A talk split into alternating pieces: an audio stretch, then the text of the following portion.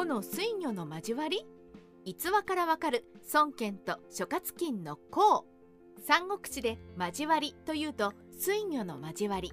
水魚の功が有名な逸話であり故事としても有名ですね。しかし筆者の個人的な意見としては劉備と諸葛亮の水魚の交わりにも近しい関係として孫権と諸葛金の関係も取り上げたいのです。そして今回は孫権と諸葛金の交わりについて逸話を交えつつお話ししていきたいと思います。5における主君と諸葛の絆をたっぷりと知っていただきましょう。孫権が頼りにした人物。諸葛金はもともと洛陽に住んでいたと言われています。しかし時は乱世。洛陽では董卓の暴虐が始まってしまいそれを逃れるために南下して江東へ家族と共に訪れました。そこで孫権に仕えることとなったのです。孫権は何か起こると必ず諸葛金のもとを訪ねては意見を聞くほど頼りにしていました。2人の関係は信仰とも呼ばれかなり意気投合した関係だったといいます。良い相談役で仲裁役。また諸葛金は孫権の良い相談役であったと同時に孫悟の武将たちとの仲裁役でもありました。主治が孫権と不仲になった時にはその間を取り持ち相手が孫権であっても意見してくる愚本が疎まれた時には愚本の弁護を行ったことで愚本には感謝されたという話があります。諸葛金は孫権によく意見が言えるというよりは孫権の性格をよく理解している人物で諌める時は直接言わず諭すように取りなすという方法である意味よく孫権の操縦ができていた人でした。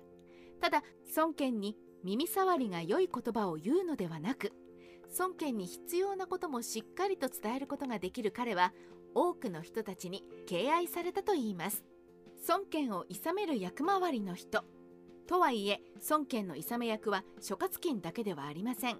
創生してしまう周囲を除いても孫権を諌める役回りの人は諸葛金を含め幾人かいました。そんな中でもどうして孫権が諸葛金を頼りにしたかというとおそらくですが甘えやすかったからではないかと思います。というのも頑固じいちゃんの長将は孫権に対してはばかることなく意見するけどその分対立しやすく愚本も孫権に対してはばかることなく意見するけれど嫌味なので遠ざけられやすい。と考えると遠回しに意見してくれる諸葛金は孫権にとってありがたい存在であったのでしょう。石壁の戦いの前のこと。ではそんな孫権と諸葛金の絆が感じられる逸話を紹介しましょう。それは石壁の戦いの前のことです。劉備の使者として後に諸葛亮がやってきました。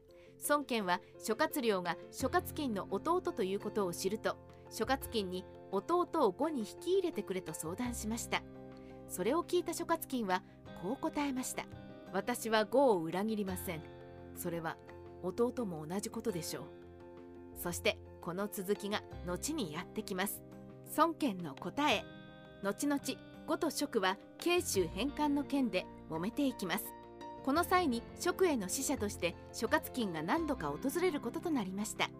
この際に呉の家臣が諸葛金が弟と通じて帰ってこないのではないかと危惧し孫権に進言した時に孫権はこう答えました。私有が私を裏切らないのは私が私有を裏切らないのと同じことだ。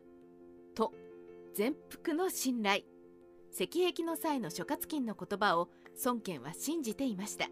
と同時にその言葉にまだ若かった孫権は深い感銘を受けたのではないかと思います。だからこそこの言葉が出てきたのではないかと思うのです。あの言葉を以前聞いていた孫権としては言うべきは今だったのではないでしょうか。でもこう言うと言った後に決まったみたいな孫権が想像できてしまってちょっと面白いですね。交わり。劉備と諸葛亮における水魚の交わり。孫作と周囲における断金の交わり。それにも負けないほどの絆が2人の間にはあったのではないでしょうか。